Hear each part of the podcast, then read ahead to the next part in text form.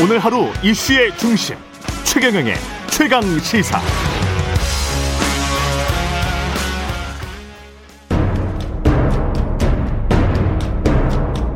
여의도 정치구단 김재원이 말한다. 김프로의 정치학. 네, 여의도 최고의 전략가 정치구단 국민의힘 김재원 최고위원과 여의도 정치 구석구석을 들여다 봅니다. 월간 김프로의 정치학 김재원 국민의힘 최고위원 전화로 연결돼 있습니다. 안녕하세요. 네, 안녕하세요. 예, 요즘 힘드시죠?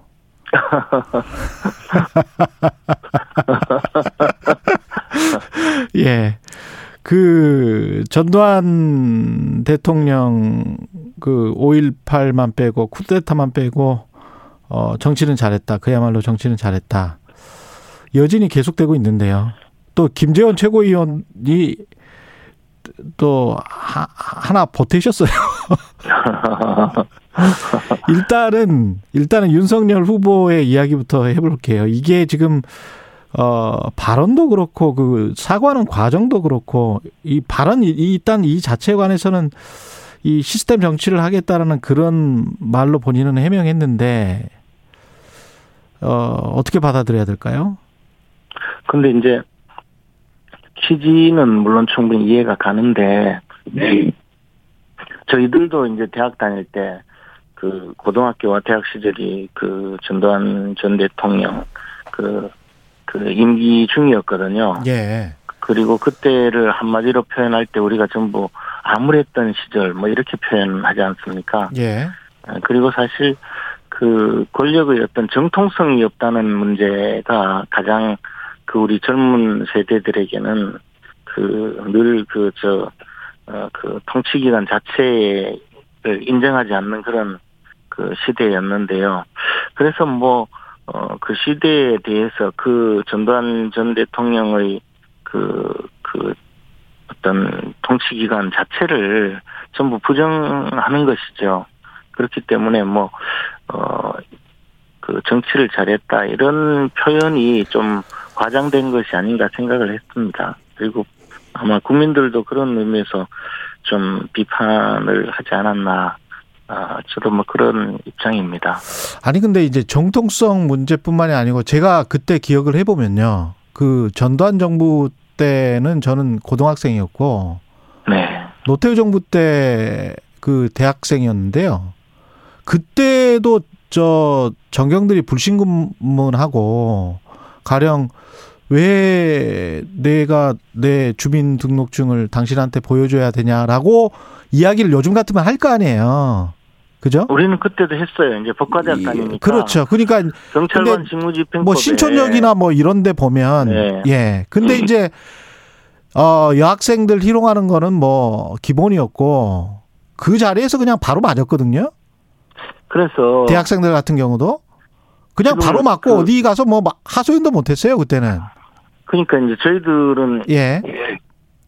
그 학교 앞에 이제 관악 파출소라고 예. 그 경찰 저 이제 그 저희 우리가 부를 때 이제 시위 진압 경찰인데 백골단이라고 부르는 경찰들이 그렇죠. 늘 어, 학교에 저 상시로 예. 출입하면서 그뭐 어, 곤봉에 맞기도 하고 이렇게 다녔거든요. 그렇죠. 그러니까 예. 지금 말씀드린 것이 결국에는 이제 아니 제가 운동을 한 것도 아니에요. 제가 운동권 학생도 아니었고 그김 의원님 생각을 해보세요. 제가 운동권 학생도 아니고 공부만 열심히 한 학생인데 괜히 정경 백골단한테 주눅이 들어가지고 가만히 그냥 왔다 갔다 하는 사람한테 주민등록증 보여달라.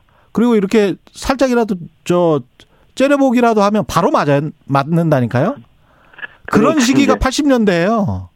그러니까 이제 그것이 예. 어, 그 정치 권력이 에, 국민의 어떤 위임을 받지 못한 민주적 정통성이 없기 때문에 예. 음, 그 늘 그렇게 국민을 감시해야 되는 그런 시대였죠. 그 지금 말씀드린 것이 바로 어 권력의 정통성 내지 민주적 정당성이 없다는 것이 이제 결국 그 모든 원인이죠. 예. 그런 그런 시대이기 때문에 나머지 모든 것에 대해서 이제 부정하고 싶은 그런 세대였다는 것이죠. 근데 이게 지금 사과를 하는 과정에서도 그 그 아무리 내가 생각해도 할 만한 말이라고 생각했더라도 받아들이는 국민이 적절하지 않다고 생각하면 비판을 수용하는 것이 맞는다는 것, 유감의 표현으로 받아들여 달라. 이렇게 했다가 나중에 4시간 뒤 송구스럽다라고 글을 썼고 그 다음에 그 과정에서 본인 돌잡이에서 사과 를 짚는 것 그러면서 이게 캠프가 어떤 생각을 가지고 있는지 모르겠습니다만은 개한테 사과를 주면 줬던 것도 지금 SNS에 올라와 있거든요. 개한테 사과를 주면서 개가 사과를 먹지는 않거든요. 근데 사과를 그 파란 사과를 개한테 주면서 그걸 SNS에 왜 올립니까? 이게 언론에 보도가 됐는데. SNS 담당자는 좀 전부터 조금 저는 좀 적절하지 못한 일을 벌인다고 생각했어요. 아니 이렇게 되면 국민들은 그러면 내가 개야? 이렇게 되는 거잖아요. 네. 하여튼 저는 그까지는 보지는 못했는데요. 뭐 돌 돌잔치 사진 올린 것도 왜 저런 저런 사진을 올렸을까 좀 그러니까요. 생각했습니다. 그 그러면서 조롱하듯이 그 윤석열은 사과를 좋아합니다. 뭐 이래 버리면 그럼 뭐 하자는 거죠? 이게 지금? 아이고. 아니 이게 지금 이, 이 이게 너무 지금 황당하잖아요. 일 진행 자체가 이제까지 국민의힘이 사실은 그 가장 그 없애고 싶었던 과거는 우리는 민주정의당과는 이제 다르다. 완전히 다른 정당이다. 그걸 누차 이야기를 하고 싶었던 거고 그걸 지금 그 이준석 대표뿐만이 아니고 김종인 위원장 그걸 위해서 노력을 지금 몇 년을 했습니까?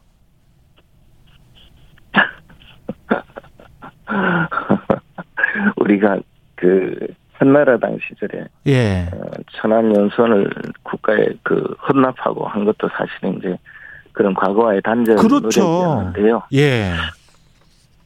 그렇지 뭐. 근데 이제 그 어쨌든 후보가 진솔하게 그, 그 국민들에게 사과를 하고 어 하는 태도로서 앞으로 이제 그 보이는 것이 중요하다고 생각합니다. 알겠습니다. 다음 이야기 할게요. 아니, 뭐, 제가 계속 월간으로 나오시는 분한테 이것만 여쭤볼 수는 없고, 예, 예. 20분 중, 20분 프로그램이니까 지금 한 8분 했으니까요. 예. 국감 네, 이야기, 예, 하겠습니다. 예. 네. 그 국감은 어떻게 평가를 하십니까? 결국은 이제 이재명 지사와 관련된 대장동 의혹을 서로 공방을 벌였는데, 네. 예, 그거는 어떻게 보세요? 전반적으로 봤을 때는. 근데 이제 그 우리 당의 의원님들도 준비를 많이 했겠지만 예. 처음부터 그, 그 피감기관의 장으로 나온 이재명 그 후보께서 이제 결국에는 어, 경기지사의 자격으로 나왔지만 당시 이제 성남시장 시절의 대장동 사건을 어, 주로 이제 국감의 소재로 그 가지고 전부 다 이제 처음부터 끝까지 진행이 됐었는데요. 예. 그러면 뭐 국정감사라는 것이 국민 앞에서 어, 진실을 밝히거나 또는 뭐 최소한 사실관계에 대해서 해명을 하고 어 잘 된 것은 뭐 강력히 주장하더라도 또 잘못된 것은 어 수용을 하고 사과를 하고 뭐 이런 자리인데 처음부터 자신의 주장을 어 선전하러 나온 선전장이었거든요. 그러니까 음. 애당초 예. 그런 정상적인 국정감사가 될 수가 없었다라는 생각이고 음. 뭐 그런 과정이니까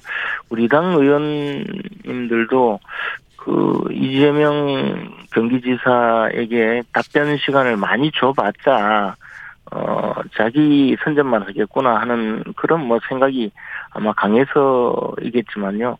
또 이제 그 주장만 이렇게 에, 강하게 음. 저 제시하는 그런 어 어떤 저 국정감사가 돼버렸고 그러고 네. 나니까 음. 결국 뭐 어, 일방적인 저 주장만 반복되는 상황이 되었습니다. 그런데 서로 간에 예. 예 그런데 그러다 보니까 이재명 지사는 자신이 이제 어 발언할 시간이 많고 하니까 무슨 뭐 100억 원어치 광고를 했다 뭐 그런 주장도 하고 하던데 국민들이 보기에는 정말 좀 끔찍한 장면이 아니었나 하는 생각이 들었습니다. 음. 특히 뭐 어, 어쨌든 국민의 대표가 비록 뭐 반대 진영에 있고 자신을 비판하는 어, 상황이긴 했지만 막 키득키득하고 막 예. 할 그런 느낌은 정말 저는 좀 그좀 아주 아주 좋지 않은 그런 느낌을 받았습니다. 국민들도 아마 예. 마찬가지가 아닐까. 거기서 무슨 뭐 사실이 드러나지 않았다 하더라도 음. 예, 이재명 지사의 그 인간 댐댐이에 대해서는 많이 느끼지 않았을까 생각합니다. 김용판 의원 그 돈다발 사진 이게 이제 가짜 뉴스였잖아요. 예, 일단 뭐, 그, 저, 그렇게 지금 판정이 되는데, 반면에 또 뭐, 어, 그 사진이 맞기는 맞는데, 뭐, 자기가 허세를 부리느라고 나중에 저, SNS에 올렸다 이런 주장도 하는데 조금 검증은 필요하리라고 생각합니다. 하다못해 뭐 사진 속성이라도 좀 제대로 음. 어, 분석해 보면 어떨까 하는 생각이 듭니다. 근데 그게 이제 그렇게 그 반나절 만에 이 가짜 뉴스, 가짜 정보로 드러나면서 그러면서 이 좀 국민의힘이 많이 몰리지 않았나. 그래서 민주당 쪽에서는 이 후보가 대장동 논란으로 인한 부담을 덜어냈다. 뭐 이렇게 지금 변곡 변곡점이 됐다. 이렇게 지금 판단을 하더라고요. 근데 이제 그 조폭 논란으로 예. 그 특히 이제 사실 그게 사실이라면 뭐 어, 그것 하나만으로 이재명 그럼요. 예. 후보는 뭐다 어, 아니 저 폭에게 형사처벌을 돈을 받아야 되는 돈을 그런 돈을 받았으면 예. 예, 그, 그런데 뭐 어쨌든 그 부분이, 어, 명백한 그 사실관계에서, 어, 제대로 검증이 좀 덜 되어서 우리 정치판에서 하는 말로 속칭 이제 대치기를 당한 상황이 되었는데요. 그래서 뭐 예. 그 자체가 예. 사실이 아닌 듯 이렇게 이제 예. 어, 막아졌지만 사실 이재명 지사와 그 음. 이른바 국제마피아 어, 그 폭력 조직과의 관계에 예. 대해서는 그동안도 많은 논란이 있었고 음. 뭐 사진으로도 여러 차례 등장을 하고 있기 때문에 또 어, 국민들의 마음속에 이제 판단은 좀 다른 저 어, 장면이 있다고 생각합니다. 그렇기 때문에 민주당이 생각하듯이 음. 그것으로서 완벽히 대치기를 했다. 저는 뭐 그렇게 보지 않고요. 예. 어 그리고 대장동 사건은 그것과는 별개로 지금 계속 진행 중이고 수사가 진행 중이고 더 나가서 새로운 사실들이 하나씩 하나씩 계속 밝혀지거든요. 그리고 네. 그것은 점점 이재명 지사의 그 저 이재명 지사에게로 더 가까이 다가가기 때문에 예. 어, 그것을 지금 민주당이 뭐 극복했다 이렇게 생각하는 것은 저는 정말 그 저 사실과 다른 주장이라고 생각합니다. 뭐 당장에 음. 이재명 지사와 그 유동규 씨가 뭐 그 그 저 2015년 2월 달에 이제 그 어, SPC 어 그 만들 때 결제를 하기 직전에 뭐 예. 이 호주 뉴- 뉴질랜드 어, 해외 출장을 다녀왔다든가 이런 것이 점점 그런 심정을 국민들 사이에는 그 심정을 굳히는 효과가 있거든요. 예. 그렇기 때문에 그것이 중요한 것이지 뭐 한 사건이 조금 어, 약간의 대치기를 했다 해서 음. 그것으로 모든 것이 해결될 그런 가벼운 사안이 아니라고 봅니다. 근데 이제 이런 생각도 좀 들어요. 그러니까 처음에 그 이익 공동체 내지 그분이 이재명이다 는 식의 어떤 정치적인 공격이 있었잖아요. 네. 근데 이제 그것보다는 뭐랄까요 낮은 수준의 공격이지만 좀 더 근거가 명확한 공격을 하는 게 국민의힘 입장에서는 어 정치적으로도 유리하지 않았겠는가 이런 생각이 드는 든다는 거죠. 왜냐하면 김용판 의원의 공격 같은 경우도 어 저거 기본적인 사실관계도 파악이 안 됐네 라고 이제 국민들이 느꼈을 때 다른 공격들은 어떻게 느끼겠는가? 그런 측면에서 국민의 힘이 너무 뭐랄까요? 그 수준이나 그 정도가 높은 상상을 하고 그걸로 공격을 하는 게 나중에 가서 지금 몇 개월이 더 남았는데 어 점점 사실이 그쪽이 아닌 걸로 밝혀지면 더 힘들어지는 거 아닙니까 국민의힘 입장에선? 제가 생각하기엔 조금 다른 게요. 예. 이게 이제 저 어쨌든 어 화천대유 뭐 천화동인 이 민간업자들 몇 명에게 수천억의 이익을 그 저 부당하게 제공한 그런 토지개발 사업이거든요. 예. 그런데 왜 그러면 이 사람들에게 이익을 이만큼 줬을까 하는 근본적인 의문이 제기되거든요. 근데 그것이 어느 날, 어, 그냥 운이 좋아서 이 사람들을 행제한 것이다라고 이야기하기에는 이 사안이 너무나, 어, 이상한, 저, 의문투성이거든요. 그러면 예.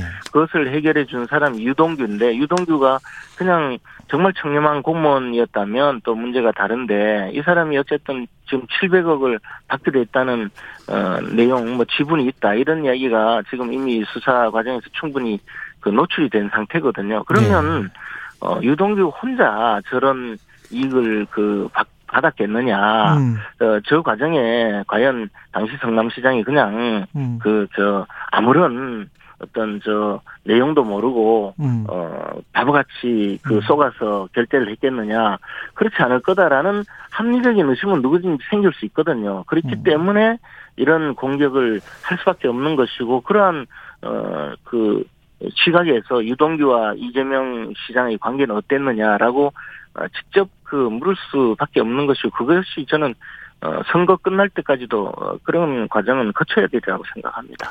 이 고발 사주 의혹도 그러면 똑같은 식으로 지금 근데 사실은 이게 이- 이거는 더 구체적인 지금 팩트가 나오고 있잖아요. 윤석열 후보 입장에서는 좀 상당히 난처한 쪽으로 가고 있는데 그 고발 사주 의혹은 어떻게 지금 보세요? 그러나 이제 고발 사주라고 말은 하지만 예. 어, 대장동은 개발을 해서 민간업자가 엄청난 이익을 얻었고요. 예. 고발 사주라는 것은 어, 대, 대부분의 문제된 내용은 고발도 되지 않았거든요. 그러니까 아니 그, 하나는 그런- 고발됐잖아요. 그 예. 그것은 또 고발을 해서 예. 유죄 판결을 받은 사안이고요. 그러니까 아니 무슨 그러니까 이 무슨 말씀이냐 하면 예. 그렇게 되기 위해서 손준성 검사와 김웅 의원 사이에 어떤 일이 있었는지 예. 드러나야 하는 것이고 그리고 그러면 손준성 검사가 그 어, 윤석열 총장의 휘하에 있었기 때문에 그 그 손준성 검사가 왜 그러면 이 이런 일에 어, 네. 연루가 되었는지가 또 드러나야 되거든요. 근데 지금은 그것은 정말 단순한 추측과 어 그다음에 뭐 그 자리에 있었기 때문에 어 윤석열 어 당시 총장의 지시를 받았지 않느냐라는 그런 데 대한 어, 강력한 의심이기 때문에 그 부분은 뭐 수사를 하고 있으니까 수사에서 드러나면 책임 있는 것이고 수사에서 어 사안이 예, 밝혀지는 대로 네. 어 정리가 되면 되는 것이지 이런 그저 어 대장동 사건처럼 국민의 공분을 일으키는 어 막대한 부, 부정한 이익이 있었고 그, 그 과정에 뇌물이 주고받아지고 하는 그런 사안과는 전혀 결이 다른 사안이라고 봅니다. 예. 근데 내랍니다. 위험하대요. 김웅 의원의 육성 녹취가 공개가 됐는데 남부지검에 내랍니다. 남부가 아니면 조금 위험하대요. 고발장 초안을 저희가 만들어서 보내드릴게요. 뭐 이런 것들 여기에서 저희랄지 내랍니다. 위험하대요. 이건 본인 혼자만 개입돼 있다는 게 아니고 손준성 보냄이라는 그 디지털 포렌식으로 확인된 손준성 검사일 수밖에 없죠. 본인은 계속 아직까지도 부인하고 있지만 그리고 검사 세명이두명이더 연루된 걸로 지금 보이고 있는 그런 조사 수사 결과가 나오고 있고 그러면 검, 이 위- 의원님 말씀 그대로 받아들이면 검찰이 계속 이런 식으로 고발을 사주해서 정치에 개입해도 나라가 괜찮은 겁니까? 아니 이제 말씀하신 대로 그 예. 모든 것이 사실이라면 예. 그것은 문제가 있다고 보여지죠. 그런데 예. 그런데 지금까지 어 말씀하신 김웅 의원의 그 녹- 어, 녹음 내용 음성은 결국 김웅 의원이 어 제대로 그 해명을 해야 될 사안이라고 봅니다. 음. 그냥 기억이 나지 않는다라고만 넘어갈 수는 없으리라고 보고 있고요. 예. 그러나 이제 어.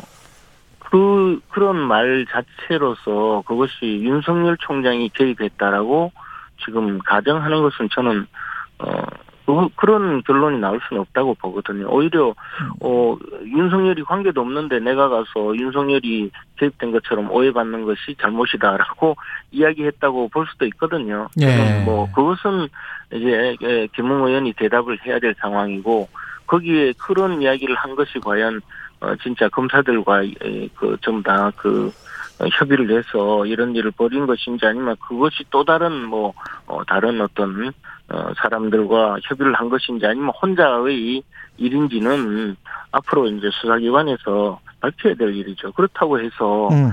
그것이 윤석열 총장이 관여되어 있다. 예. 그러니까 책임을 져야 된다라는 문제와는 전혀 별개의 문제이죠. 알겠습니다. 그런 뭐 증, 근거나 또는 음. 그런 추론을 가능하게 하는 어떠한 내용도 지금은 나타나 있지 않거든요. 알겠습니다. 말씀 감사하고요. 김프로의 정치학 국민의힘 김재원 최고위원이었습니다. 고맙습니다. 고맙습니다. 예.